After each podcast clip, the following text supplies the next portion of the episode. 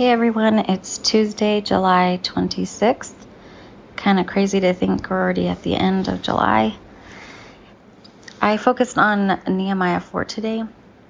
Hopefully, you get a chance to read through Nehemiah 4. It's, it's good. It's interesting.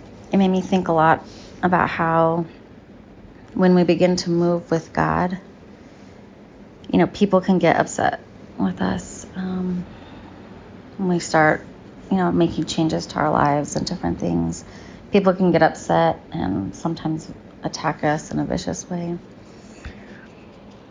Growing up, um, my father was very different than he is now. Um, he's changed a lot, and he's just a wonderful human to be around. But growing up, he was an alcoholic, and I guess maybe he felt threatened when I began to move with and towards God.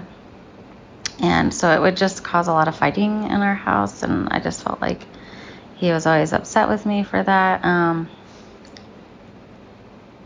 so I, I didn't really pursue much of a relationship with God then. I wanted to know Him, but yeah, I don't know. It was it was different.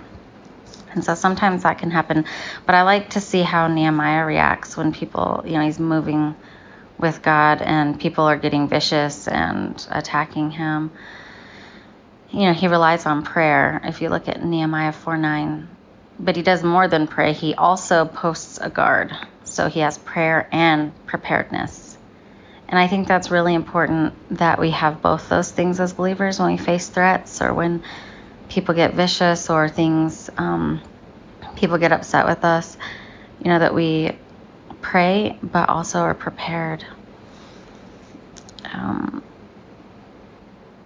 you know, but still, even though he was praying and he, you know, had someone posted out and was prepared, still the enemy persisted. There was, you know, enormous amount of debris. There were broken stones that had to be cleared away, and there was just so much going on. And I can imagine it must have been really discouraging. And the enemy takes advantage of that in Nehemiah 4:11 they take advantage of that weakness and discouragement and and I know that you have probably faced something like that in your lifetime. And that can be so discouraging and hard. But then second Nehemiah reviews what's the spiritual resources that he has and the power that's at work in his life. And he remembers the great and awesome God who was with him and would stand with him. And when they all remembered this, they became reassured and they were renewed in their courage. And the enemy saw that they they could achieve nothing with their attacks.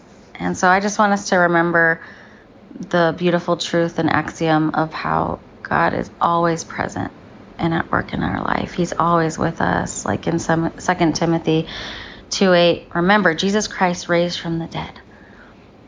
He raised from the dead. He's with us. He's present. He's at work in our life and we can stand against um, the temptations and threats that come against us. Father, I thank you for the story in Nehemiah 4 and how, well, all of Nehemiah and how you've used it, you use it to encourage us. I pray that we would be encouraged by your word today and that we would let it speak to our hearts and our minds and that we would pray and be prepared, God. And you would show us how to do that because sometimes I'm just lost on how to pray, and how to be prepared. In Jesus' name, amen.